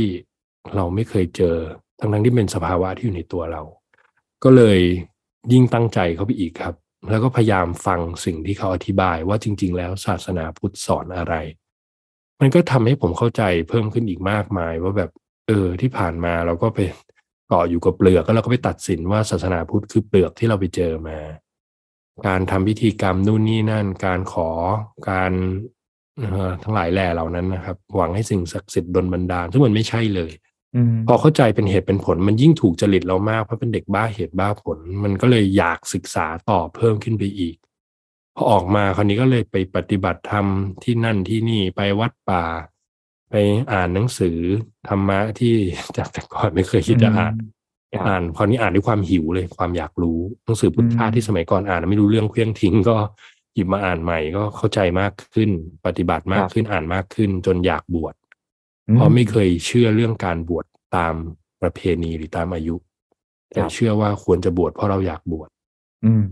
ก็เลยไปลองบวชครับ ที่วัดไหนครับ ตอนนั้นบวชวัดธรรมมงคลครับ เพราะว่าวัดในเมืองนี่แหละครับ สูงวิทร้อยหนึ่งแต่ว่าคุณแม่เรียนครูสมาธิที่นั่นลุกหูยี่สิบปีที่แล้วครับแม่ก็บอกว่ามันเรียนที่นี่สิจะได้เรียนครูสมาธิกับหลวงพ่อวิริยังก็หลวงพ่อก็เป็นพระอุปชาบวชให้ แล้วก็เรียนครูสมาธิกับท่าน ก็โอ้ได้ประสบการณ์มากมายครับ อืมครับ การการที่อุ๋ยก็มีพื้นเพเป็นวัยรุ่นขบฏคนหนึ่งเนาะที่คิดต่างดื้อเถียงต่อต้านทุกอย่าง อีกแง่นึงคือเป็นศิลปินฮิปฮอปใต้ดินโอ้โหเพลงดิบสุดๆ แต่ว่าอีกอีกฝากหนึ่งคือเป็นคนสนใจธรรมะโอ้โหเรียกว่าปฏิบัติธรรมสนใจศึกษาธรรมะมาก ๆ มันทำให้มันทำให้ความเท่ของขบฏมันลดลงไหมการที่เราเป็นคนฝ่ายธรรมะอะฮะผมไม่ได้นึกภาพอะไรตรงนั้นเลยครับว่ามันเท่หรือไม่เท่อะไรอย่างเงี้ยครับอืมผมไม่ได้เป็นห่วงตรงนั้นเลยด้วย เออ มันไม่ได้อยู่ในหัวผมเลย แล้วผมรู้สึกว่าผมสนใจเรื่องนี้มานานแล้ว แต่มันแค่ไม่ได้มีสื่อมีพื้นที่ที่ผมไปแสดงออกอะไรแบบนี้เพราะพอคนมาเห็นยุคหลังๆก็บอกว่าโอ้เดี๋ยวนี้มาทำมาเปล่าครับทำตาตั้งสนใจมาตั้งแต่ก่อนเป็นบูดาเบสเราด้วยซ้ำอย่างที่บอก แต่ก็มันก็ค่อยๆเรียนรู้ผิดผิดถูกถูกมา ถึงปฏิบัติมา แต่ผมก็จากเดิมที่เป็นคนใจร้อนแบบ เต็มร้อยนี่ร้อยห้าสิบนะครับ เพราะฉะนั้นระหว่างที่ไปบวชมาแล้วปฏิบัติมาแล้ว ผมก็ยังใจร้อนอยู่ แต่มันจากร้อยห้าสิบเหลือร้อยสี่ร้อยสามอะไรเงี้ยถ้าเทียบกับคนทั่วไปมันก็ยังถือว่าเป็นคนใจร้อนมากอยู่ ยังแบบระบายอารมณ์ แต่ก่อนก็ยังด่าก็ยัง เออ แสดงความคิดเห็นด้วยอารมณ์ เยอะแยะตามวัยอะครับ แล้วก็มันก็สอนมันก็ค่อยๆสอนเราเอง อืมครับประสบการณ์ตรง เรามีเพลงเพลงความเชื่อเป็นเป็นเหมือนครูนะฮะและต้องทำเพลงบ้างและอีกแง่นึงคือเรามีคอนเทนต์เรื่องธรรมะอยากจะพูด อยากจะให้วง Buddha Blaze เนี่ยสื่อสารเมสเซจเรื่องธรรมะในมุมไหนออกมาบ้างครับ โหยากมากเลยครับ เพราะว่า ผมมีข้อจำกัดเยอะมากเลยเวลาเขียนเพลง คือเพื่อนก็จะชอบว่าแม้กระทั่งตัวผมเอง ผมติดอยู่หลายปีนะผมว่าทุกวันนี้ผมก็ยังมีติดกับตรงนี้อยู่ คือ ชอบจะ อยากจะให้มันเป็นยาหวาน อืม ไม่ยอมให้มันเป็นของหวานอย่างเดียว ครับ ซึ่งพอมันเป็นอย่างนั้นแล้ว ผสมออกมา มันกลายเป็นยาขมทุกครั้งเลยครับ คือมันจะกลายเป็นเน้นสาระจนหมดความบันเทิง อืม แล้วก็บางอันก็เลยกลายเป็นยาเป็นของหวานไปเลย ไม่ต้องมียาอยู่ในนั้น เพราะว่าเพื่อนก็จะรู้สึกว่าแบบ เฮ้ยมึงมึงไร้สาระบ้างก็ได้มึงสนุกสนานบ้าบอบ้างได้ประวัติต้องมีข้อคิดทุกเพลงเลยไงวะอืม อืม มันก็จะแบบมันจะแล้วผมเป็นคนสุดโต่งด้วย มันก็จะหา balance ตรงกลางยากมากเลยอันนี้เป็นปัญหา ก็เลย ทุกวันนี้ก็ยังหา balance ไม่ได้นะครับ ก็ทำมาเป็นยาขมทุกทีเลย ยิ่งแก่ยิ่งขมขึ้นเรื่อยๆแต่อย่างเพลงอายุขัยก็ถือว่าเป็น balance ได้ดีนะครับ โอ้โหสำหรับผมเนี่ย สร้างรายจ่ายถล่มทลายนะครับ รายได้ไม่มีนะครับที่เนี่ยในแง่การตลาดผมเป็นเพลงที่ผมชอบมากมากอืมที่ผมภาคภูมิใจเพลงหนึ่งเลยคืออายุขัย ซึ่งตอนนั้นผมก็ไม่ได้อยู่ค่ายอะไรผมก็ควักตังค์ทำเองหมด ทั้ง MV ทั้งนั้นทั้งนี้หมดไปหลายแสนมาก แล้วก็ยอดวิวก็น้อย แล้วก็ไม่ได้ประสบความสำเร็จไม่ใช่เพลงฮิต แต่ผมเป็นเพลงนี้ที่ผมมีความสุขกับมันมาก ผมเป็นเพลงที่ภาคภูมิใจบางคนจะภาคภูมิใจกับเพลงฮิตนะอืม แต่อันนี้เป็นเพลงไม่ฮิตที่ผมภาคภูมิใจกับมันมากซึ่งซึ่งส่วนตัวพี่ชอบมากด้วยในโอ้แง่ขดอบนพระตรีคุณครัก็บก็ดีคือมันป๊อปอะมันคือฟังแล้วก็ติดหูแล้วก็ดีมากๆแล้วเนื้อหามันก็อุ๋ยมากๆอะนะครับ ผมพยายามทำให้ป๊อปมากที่สุดแล้วครับแต่พอผลผลผลตอบรับมันออกมาเป็นอย่างนี้ ผมก็เรียนรู้หลายอย่างว่าอืมไอ้ที่เราว่ามันป๊อปแล้วมันก็ไม่ป๊อปอยู่ดีเนอะอืม ซึ่งอะสิ่งหนึ่งก็จะบอกบอกเราได้ว่าเอ่อชีวิตของแรปเปอร์ก็มีอายุขัยเช่นกัน ใช่ครับ ชีวิตของ Buddha Bless ก็มีอายุขัยเช่นกันใช่ซึ่งสุดท้ายเอ่อวงนี้ก็ก็ไม่ได้ไปต่อกันสามใช่คนครับนะเนาะใช่ต่างคนครับต่างแยกย้าย แล้วอุ๋ยมีทางเลือกในชีวิตอะไรต่อฮะจะทำอะไรต่อ ผมก็ทุกวันนี้ก็ยังทำเพลงอยู่นะครับแต่ก็ทำให้น้องๆที่ค่ายพร้อมบวก แล้วก็ของตัวเองอย่างที่บอกทำออกมามันชอบเป็นยาขม แต่ก็อืมคิดว่าตอนนี้ชั่งน้ำหนักอยู่ครับทำของหวานออกมาเก็บไว้หลายอันละ แต่ก็จักกะจี้ทำใจไม่ค่อยได้ ผมพยายามจะฝืนใจตัวเองอยู่ว่า ถามตัวเองว่า เพราะอะไรถึงไม่อยากออกของหวานออกไป เออน่าน่าคิด ผมอยากท้าทายตัวเองด้วยกันทำไมอะเราอยากให้คนอื่นมองเรา เป็นคนดีหรือไง ถึงจะอืมไม่ปล่อยอะไรชั่วๆหรือไร้สาระออกไปได้ บ้างไม่ได้เลยหรือไงทำไมจะต้องมีแง่คิดมีประโยชน์ทุกครั้งอืมมึงมึงจะเป็นใครมึงจะมาสอนอะไรใครนักหนาอืม ก็ไร้สาระบ้างสิก็เพลงก็ฟังเพื่อความบันเทิง พอคิดแบบนี้ก็ เออ ตั้งใจแล้วจะทำของหวานไร้สาระเลย แต่พอเริ่มทำมันก็จะมีอีกตัวหนึ่งในในใจมาเบรกเฮ้ยจะดีเหรอวะมันดูงี่เง่ามากเลยนะเว้ยมันดูแบบมันดูกลวงมากเลยอะอืมแต่ก็นี่แหละครับ พยายามมาต่อสู้ตรงนั้น คิดว่าอยากทำอะไรกลวงๆออกมาบ้าง แล้วไงกลวงไม่ได้ไงวะเออ เออแต่ว่านนี้เป็นการทำลายอัตราของผม ผมคิดว่าผมอยากทำลายอัตราตัวเองด้วยการทำแบบนี้ครับ แต่ว่าสิ่งสิ่งหนึ่งที่ที่รอคอยนะฮะคือคิดว่าคนที่เป็นฮิปฮอปอายุสี่สิบกว่าๆที่ตกผลึกแล้วประมาณหนึ่งอะเนาะทำเพลงในวันเนี้ยน่าจะน่าสนใจมากนะครับ ไม่อะครับ ผมคิดว่าผมทำยาขมมาเยอะแล้วครับ คือทำออกมามันก็ไม่ได้ต่าง นี่ผมออกเพลงแล้วเงียบหลายเพลงนะครับ อย่างเพลงล่าสุดที่ผมออกมาเงียบมากเพลงเข้าใจผิดเนี่ยครับอืมบางคนไม่รู้ครัแล้วบออกเพลงก็หรอ คือนี่ผมก็จะลดทอนเนื้อหาให้แบบมันเข้าใจง่ายแล้วนะconcept แรกที่ผมเขียนออกมาแล้วผมให้น้องๆที่ค่ายฟังทุกคนแบบอืมอีกแล้วเหรอพี่ใครจะไปเข้าใจวะอย่างเงี้ย อีกแล้วเหรอพี่ทำงี้อีกแล้วเหรอคือผมก็เลยเรียนรู้แล้วว่า เออ อย่าไปมันมันกลายเป็นมีอัตตาไปละ ผมว่าอันเนี้ยอืมผมเดินผิดทางละคือเจตนาดีใช่แต่ว่า มันต้องผมว่าผมต้องระวังด้วยว่าเออหรือเราอยากให้คนเห็นเรามีภาพแบบนี้อืม เออผมเลยอยากลองทำลายอัตตาตัวเองด้วยการออกเพลงกวนๆไปเลยครับโง่ๆเง่าๆนะครับไร้สาระไปบ้าง ทีนี้ทีนี้อ่าสิ่งหนึ่งที่อุ๋ยทำแล้วก็ดูจะ success มากๆในช่วงที่ผ่านมาหลายๆปี คือ การทำรายการ talk เนอะคุยกับอุ๋ยเนาะครับ ซึ่งซึ่งถือว่าเป็นการเป็นรายการทอล์กโชว์ที่พี่ว่า feedback ดี แล้วก็ content ดีมากๆนะครับโอ้ขอบคุณแนวครับแนวคิดในการทำแต่ละตอนของอุ๋ยเนี่ยอุ๋ยต้องการคุยอะไรกับแขกรับเชิญครับ จะบอกว่าผมเพิ่งทำมายังไม่ถึงปีเลยครับ เกือบจะครบปี แล้วก็เป็นสิ่งที่ผมอยากทำมาตั้งแต่สี่ห้าปีที่แล้ว แล้วครับผมก็ไม่ได้ทำมันสักที จนที่ผมเริ่มเนี่ย พอภรรยาผมบอกว่า ถ้ามึงยังไม่ทำอีกกูไม่ยอมแล้ว พอมีประกาศสิทธิ์นี้ผมก็เลยโอเคครับทุกอย่างเริ่มขึ้นง่ายอย่างรวดเร็วครับ จากที่มีแบบเลื่อนไปเลื่อนมาได้หลายปีภรรยาสั่งคำเดียวปั๊บว่าไม่ยอมแล้ว ผมก็เลยแบบครับ แล้วพอผมเริ่มทำผมก็คิดว่าเหมือนเพลงเลยครับ ผมอยากครับทำยาหวานรับประทานง่าย อืมแล้วก็ผมไม่มีสคริปต์เลยครับ เวลาไปติดต่อใครจะขอสัมภาษณ์เขาเออขอดูสคริปต์ขอดูคำถามได้ไหมผมก็จะเรียนตามตรงผมขอโทษนะครับ คือ ถ้าให้ผมบอกผมก็คงบอกว่า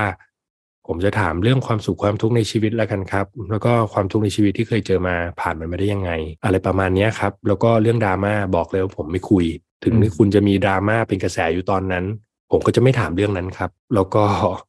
เอ่ออะไรที่ทำให้คุณอึดอัดบอกมาก่อนเลย ว่าไม่ให้ถามเรื่องนี้ ผมก็จะไม่ถามครับ ต่อให้คำถามนั้นมันจะทำให้มียอดวิวเยอะ ผมก็จะไม่ถามครับอืมผมตั้งใจอย่างนี้ ผมก็จะบอกอย่างนี้ทุกคน แล้วก็หลายคนที่ผมรู้มาว่า ถ้ามาแล้วถามคำถามอย่างเงี้ยเออเอาไปตัดจั่วหัวคนน่าจะเข้ามาดูแหละผมก็เลือกแล้ว ผมไม่เอา ซึ่งผมก็ต้องยอมรับว่าถ้าผมฝืนโลก ผมก็ต้องได้รับผลที่ตามมาว่ายอดมันจะไม่ดี ซึ่งมันก็เป็นอย่างนั้นครับ ทุกวันนี้ยอดมันก็ตกลงเรื่อยๆ เทียบกับตอนแรก เพราะเราครัก็บเลือกทางนี้แล้ว แล้วก็ เออมันก็ไม่ได้เป็นอาชีพได้จริง ๆ เพราะว่ารายจ่ายกับรายได้ก็ไม่สามารถเป็นอาชีพหลักได้นะครับ แต่ก็อืมหลายครั้งที่ได้รับ feedback จาก inbox หรือคนที่เดินเข้ามาหา แล้วบอกว่าชีวิตเขาเปลี่ยนไปยังไงบ้างเนี่ย ผมได้รับ feedback มันเกือบ เรียกว่าเกือบทุกวันนะ จากทั้ง inbox จาก direct message IG inbox Facebook หรือใน YouTube ก็แล้วแต่ไอ้เนี่ยมันเป็นกำลังใจผมแบบ เออ เสียตังค์อยู่ก็ยังทำอยู่อะ เพราะแบบอืมแล้วผมก็รู้รายการนี้ มันบางคนว่าเอ้ยมันก็น่าขายสปอนเซอร์ได้ก็เคยมีสปอนเซอร์เจ้าเดียวครับ แต่ก็มีผู้ใหญ่บางท่านที่บอกว่าขอโอนตังค์มาให้ได้ไหมอืมกลัวจะเลิกทำไปก่อน พี่ให้ตังค์เท่านี้ได้ไหมหรือคนที่ไม่รู้จักเลย มีคุณหมอท่านหนึ่งว่าผมขอโอนให้สักหมื่นหนึ่งได้ไหมครับ เราทำมันต่อไปอย่าเพิ่งหยุดทำนะครับ ผมก็ว่าเออผมผมตอนนี้ผมยังไหวอยู่ ผมไม่กล้ารับครับ ผมยังเขินอายอยู่ ถ้าวันไหนผมไม่ไหวแล้วจริงๆจะเลิกทำแล้ว ผมอาจจะหาทางแบบนั้นนะครับ ขอบริจาค แต่ว่าตอนนี้ยังไหวผมยังทำอยู่ครับ ไม่เป็นไรขอบคุณมากเวลาเจออะไรอย่างเงี้ยมันก็ทำให้ผมมีกำลังใจทำต่อ แล้วก็ถามว่าจะคุยอะไรกับแขกรับเชิญ อย่างแรกวิธีมีคนหลายคนถามว่าเลือกแขกรับเชิญเอาอะไรมาเลือก อืมผมใช้วิธีง่ายๆครับว่า ผมอยากคุยกับคนเนี้ยอืม เออคนนี้อยากคุยด้วยอะ กับคนที่โหชีวิตเขาแม่งบัดซบว่ะอยู่กับชีวิตเขาผ่านอะไรมาหนักว่ะเฮ้ยแบบ แล้ววันนี้เขายังไม่เลือกฆ่าตัวตายอะเขายังใช้ชีวิตอยู่ได้อืมบางคนยังยิ้มได้เนี่ย ยิ่งอยากคุยเลยว่าแบบพี่ผ่านมันมาได้ไงวะแบบ ครอบครัวเหรอหรือกำลังใจหรือพี่ไปหาจิตแพทย์หรือใช้ธรรมะหรือใช้อะไร ก็อยากรู้ครับ เพราะคิดว่ามันเป็นประโยชน์กับคนอื่นที่เขากำลังเผชิญทุกข์อยู่ เขาจะได้เอาไปใช้บ้าง หรืออย่างน้อยบางคนที่อาจจะคิดว่าตัวเองปัญหาหนักที่สุดแล้ว เขามาเจอคนพวกนี้โหแม่งหนาวกูอีกว่ะอืมเออเขาจะได้มีกำลังใจ แล้วก็ ส่วนตัวผมผมมองว่าพุทธศาสนามันเข้าถึงคนรุ่นใหม่ยากในช่วงที่ผ่านๆมาแล้วผมก็เป็นคนสนใจจิตวิทยาด้วย ผมเป็นคนสนใจพุทธศาสนามาก่อนแล้วค่อยมาสนใจจิตวิทยา เพราะว่ามันสื่อสารกับคนรุ่นใหม่ง่ายกว่า กับคนที่ไม่มีศาสนาหรือคนศาสนาอื่น ผมก็เลยคิดว่าถ้าเอาสองอย่างมารวมกัน มันก็เลยมันน่าจะเป็นประโยชน์ในการสื่อสาร แล้วก็ผมก็เลยไปเรียนทุกวันนี้ไปไปกลับไปเป็นนักศึกษาใหม่ครับไปเรียนจิตบำบัดที่จุฬาอืมก็เป็นดิโพลมาโปรแกรมหนึ่งปี เพราะว่าอยากจะรู้สตรัคเจอร์การเราเลือกหลักสูตรนี้เพราะว่ามีความเป็นพุทธสูงมากอ่า ก็เลยคิดว่าเอาความรู้ที่เรามีจากพุทธศาสนามาเทียบมาต่อยอดมาผสมกันในวันที่เราใช้แบบนี้คล่องแล้วมันน่าจะดี ทุกวันนี้ก็เลยเหมือนกับต้องล้างใหม่หมด ลืมความรู้ที่มีแล้วก็มาหัดเรียนรู้สิ่งที่ไปเรียนแบบศาสตร์ตะวันตกเนี่ยให้เข้าใจจนคล่องแคล่วก่อนเราค่อยกลับมาผสมกัน พยายามไม่เอาความรู้เดิมไปเรียนด้วยครับแปลว่ารายการคุยกับอุ๋ยเนี่ยอุ๋ยตั้งใจชวนคนมาคุยเรื่องการข้ามผ่านความทุกข์ถูกไหมฮะ ด้วยครับ ใช่ครับอืมก็เป็นส่วนหนึ่งนะครับในรายการ แล้วก็อีกอย่างหนึ่งคือ อยากให้เขาผมเชื่อว่าประสบการณ์ชีวิตทุกคน มันมีค่ามีประโยชน์อืมแล้วก็ผมไม่ได้อยากคุยกับคนดังเลยตอนแรก ผมอยากคุยกับคนน่าสนใจ จะดังหรือไม่ดังก็แล้วแต่ ครับแล้วก็ได้รับคำแนะนำว่า ถ้ามึงทำงั้นน่ะไม่มีคนดูหรอก มึงต้องเอาอืมคนดัง ๆ มาคุยก่อน สลับสักสอง สองสามคนแล้วก็คนไม่ดังคนทั่วไปคนหนึ่งแล้วก็ดาราสามคนคนทั่วไปคนหนึ่งตอนแรกก็ไม่ได้คิดจะทำอย่างนั้นก็เอาลองดูก็ได้วะเอาลองดูเออมันจริงวะแล้วก็ทุกวันนี้ทดลองอยู่ตลอดก็เป็นอย่างนั้นจริง ๆ ถ้าหน้าปกไม่ใช่ คนมีชื่อเสียงเป็นดาราหรืออะไรเงี้ยก็คนก็ไม่ค่อยอยากคลิกเข้ามาดูอะครับอืมมันก็ครับเป็นธรรมชาติโลกไม่ได้มีใครผิดเลย ผมก็เข้าใจ ครับพอพอเราพอเรา พอเราคิดตามว่าจะชวนคนมานั่งคุยเรื่องความทุกข์โอ้โหแค่ฟังแล้วมันก็ดูไม่ค่อยน่าเข้าไปดู เพราะว่าทุกวันนี้เราก็ทุกข์ก็จะแย่อยู่แล้วเนาะอุ๋ยพยายามปรุงมันยังไง ให้ทุกคนสามารถเข้ามาเสพได้โดยที่ไม่ทุกข์ตามอะครับ เออผมว่าเวลาคุยไป ผมก็เป็นคนไม่มีสคริปต์นะครับ ก็จะอืมชวนคุยไปเรื่อยๆพอคุยไปเรื่อยๆผมก็สังเกตตัวเองหลังๆ ว่าอ๋อคำถามผมมันก็มาจาก คำตอบที่เขาตอบมาเนี่ยพอตอบมาเราก็ถามต่อไปอืมมันก็เลยไม่ได้มีคำถามที่เตรียมไว้แล้ว เพราะเป็นอย่างนั้น ผมว่ามันก็เป็นความธรรมชาตินะครับเหมือนคนนั่งคุยกัน เพราะหลายอืมครั้งเนี่ยผมไปคุยกับคนที่ พอคุยจบแล้วแบบโหยถ้าคนอื่นเขาได้ยินด้วยอะ มันคงมีประโยชน์กับชีวิตคนอื่นมากเลยนะคนเขาคงมีกำลังใจในการใช้ชีวิตมากขึ้นก็เสียดายว่ะ เราได้ยินกันแค่สองคนเองก็อืมมันเป็นอย่างนั้นบ่อยครับ ตอนนี้ก็เลยคิดว่าพยายามจะคุยให้เป็นธรรมชาติ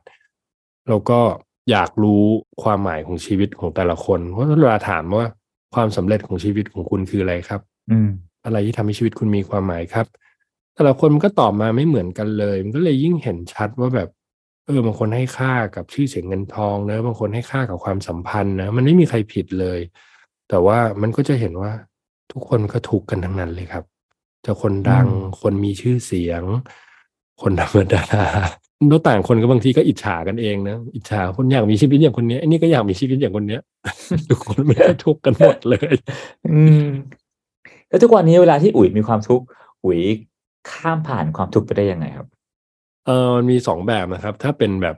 วิธีแรกง่าย ๆ ก็กดรีโมทเปลี่ยนช่องครับอืมไปดูอย่างอื่นก่อนอืมไปสนใจอย่างอื่นก่อนเอาจิตไปไว้กับอย่างอื่น ไปสนใจสิ่งอื่นก่อน ถ้ายังไม่พร้อมครับ แต่ถ้าเริ่มพร้อมแล้ว คราวนี้ก็ต้องเผชิญครับ อยู่กับมันครับ อยู่กับมันแบบอยู่กับมันจริง ๆ คือไม่พยายามผลักไสให้มันจบโดยเร็วอืมแล้วก็ไม่พยายามยื้อกับมันให้มันอยู่กับเราไปนานๆ ก็แค่อยู่กับมัน แล้วก็รอมันค่อยๆจางไปอะครับ ก็คืออยู่กับมัน ซึ่งมันยากมากเลยครับเพราะว่าอยู่ไปสักพักมันก็จะเริ่มทนไม่ไหวครับเอ้าแม่งเมื่อไหร่จะหายไปวะไอ้ความรู้สึกแบบเนี้ย เมื่อไหร่มันจะจบลงสักทีวะอืมพอมีสติมากขึ้นมันก็จะเตือนตัวเองได้ว่าไอ้ความที่มึงอยากให้มันหายเนี่ย มันคือการเติมเชื้อไฟให้มึงยิ่งทุกข์นะมึงทุกข์จากเรื่องนี้แล้ว แล้วมึงอยากให้มันหาย มึงทุกข์เพราะความอยากเพิ่มเข้าไปอีก ก็จะถอนความอยากลงมาหน่อยนึงก็เหลือทุกข์เดียวคือทุกข์ที่มันไม่ได้อย่างใจเราตอนนั้นแหละ ก็จะอยู่กับมันไปจนกว่ามันจะค่อยๆดีขึ้นตามเวลาครับโอ้เออเมื่อกี้ชอบมากเลยครับ ที่บอกว่าเราทุกข์เพิ่มไปอีก เพราะอยากหายแต่มันไม่หายเนาะครับ เออทุกข์จากความคาดหวังอะใส่เข้าไปอีกกันนะครับใช่ครับเอออันอันอันอันนี้น่าสนใจนะครับ อุ๋ยคิดว่าตัวเองในวัย 43 ปีเนี่ยต่างจากอุ๋ยในวัยสัก 30 ยังไงบ้าง ต่างตรงที่แคร์คนอื่นมากขึ้นนะครับ คนรอบตัวครับ ก่อนหน้านี้เนี่ยเราจะแคร์คิดว่าการแสดงความคิดเห็นของเราอะไรเงี้ย เราไม่สนว่าคนรอบตัวเราเขาจะเดือดร้อนยังไงด้วย ครับ เราอยากคิดว่าอะไรเป็นสิ่งที่ถูกต้องสมควรทำเราก็จะทำอืมไม่กลัวหน้าอินหน้าผมที่ไหน ผมไม่เคยกลัวใคร ทุกวันนี้อาจจะเพราะยังไม่มีลูกครับ ผมก็ไม่กลัวนะครับ แต่ว่าผมเราจะพูดแล้วแบบเฮ้ยนี่เป็นคำคลาสสิกนี่หว่า คือ อ๋อผมไม่ได้กลัวเมียนะครับแต่ผมเกรงใจมันเป็นอย่างไงจริง ๆ ก็เออแคร์ความรู้สึกคนที่อยู่รอบตัวเรามากขึ้นว่าแบบอืม เขาจะทุกข์เขาจะได้รับความเดือดร้อนจากการกระทำของเราไปด้วย เพราะฉะนั้นต้นทุนในการที่เราจะแสดงออกหรือจะทำอะไรบางอย่าง มันไม่ใช่เราคนเดียวละถ้าเป็นเราคนเดียว เราก็คงเหมือนเดิม พร้อมบวกแต่พอมี factor อื่นมาด้วยเราก็ อืม ไม่งั้นจะกลายเป็นเห็นแก่ตัวไป มันก็เหมือนคนไม่โตสักทีแบบ อืม แล้วรู้จักตัวเองมากขึ้นไหมครับณวันนี้ผมว่ารู้จักตัวเองมากขึ้นครับ แล้วก็ยิ่งรู้ว่า มีอีกเยอะมากเลยที่เราไม่รู้ อืม เยอะมากๆเลย ยิ่งรู้ว่าเออเรามันไม่รู้อะไรเลยว่ะ ยิ่ง เออ ยิ่ง ยิ่งโตแล้วยิ่งรู้สึกว่า เรารู้อะไรน้อยจังเลยอะอืมอืมครับ ตั้งแต่คุยมาพี่พี่รู้สึกว่าโหชีวิตอุ๋ยดูดูไม่ง่ายเลยเนอะทุกคนจะเห็นวิชีวิต Fire Buddha Bless แบบ success สุดๆ แต่ฟังเส้นทางแบบโหมันมันยากมากมันเจอเรื่องราวต่างๆ เยอะมากถึงถึงข้ามมาได้ แต่เท่าที่ได้ฟังพี่รู้สึกว่าเอออุ๋ยก็มีทั้งปัญหาเรื่องเรื่องครอบครัวเนอะเรื่องเรื่องงานสุดท้ายมันเรื่องเพลง ถ้าจะถามตรงๆคิดว่าการเป็นอุ๋ย Buddha Bless นะครับอะไรคือความยากที่สุดในการเป็นอุ๋ย Buddha Bless ทุกวันนี้ฮะเออ ถ้าถามผมนะครับ ผมว่า ไม่ได้ตั้งใจจะกระแดะให้มันสวยหรูนะ หรือกลัวจังเลยเพราะแบบอืมมาตอบเป็นปรัชญา แต่มันคิดเองผมคิดงั้นจริงๆถ้ามันยากที่สุดในการเป็นผมคือ การที่ผมจะไม่ไม่ยึดตัวผมอะการที่จะไม่อืมเป็นอุ๋ยเนี่ยยากกว่าการเป็นอุ๋ยอีก การเป็นอุ๋ยมันไม่เห็นไม่เห็นยากเลยสำหรับผมอะก็คิเอดอเออคิดเฮียอะไรก็เคิดพูดอะไรก็พูด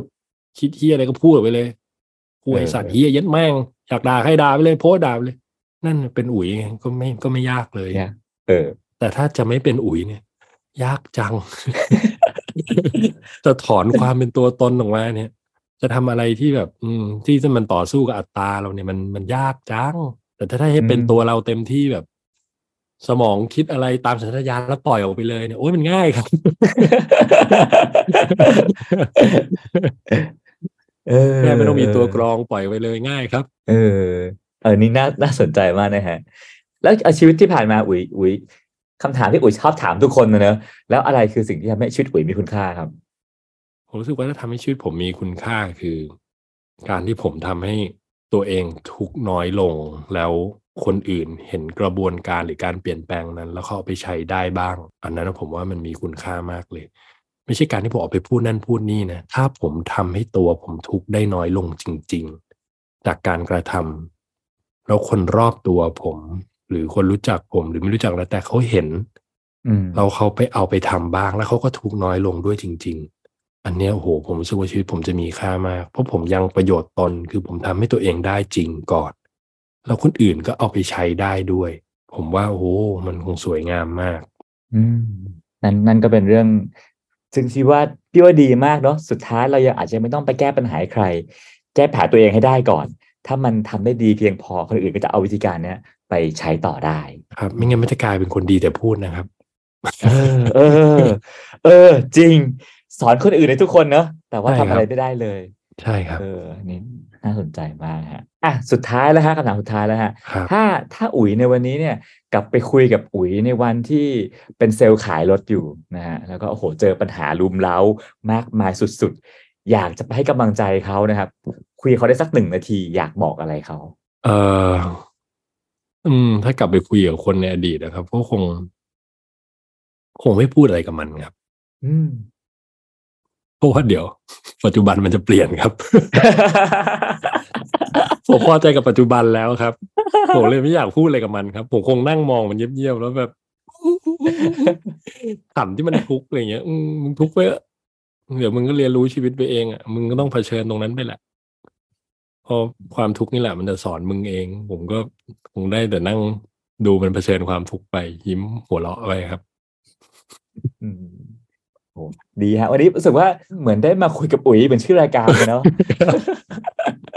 ผมไม่ใช่ไม่ใช่แขกรับเชิญแต่ว่ารู้สึกว่าเอ้ยได้ได้คุยกับพิธีกร แล้วก็ได้เรียนรู้ชีวิตอุ๋ยเพิ่มขึ้นเยอะมากๆนะครับ แล้วก็ทำให้ทำให้เข้าใจว่า เออ ความเป็นคนสนใจธรรมะของอุ๋ยมันมีรากเงามายังไง แล้วก็ไม่ใช่ธรรมะแบบแบบธรรมะธรรมะเหมือนที่เราคุ้นๆกับหลายๆคนนะเนาะแต่ว่าอันนี้คืออุ๋ยมองมันคือเป็นส่วนหนึ่งของชีวิตปัจจุบันที่สามารถเอามาใช้งานจริงได้ แล้วก็ชอบที่สุดคือ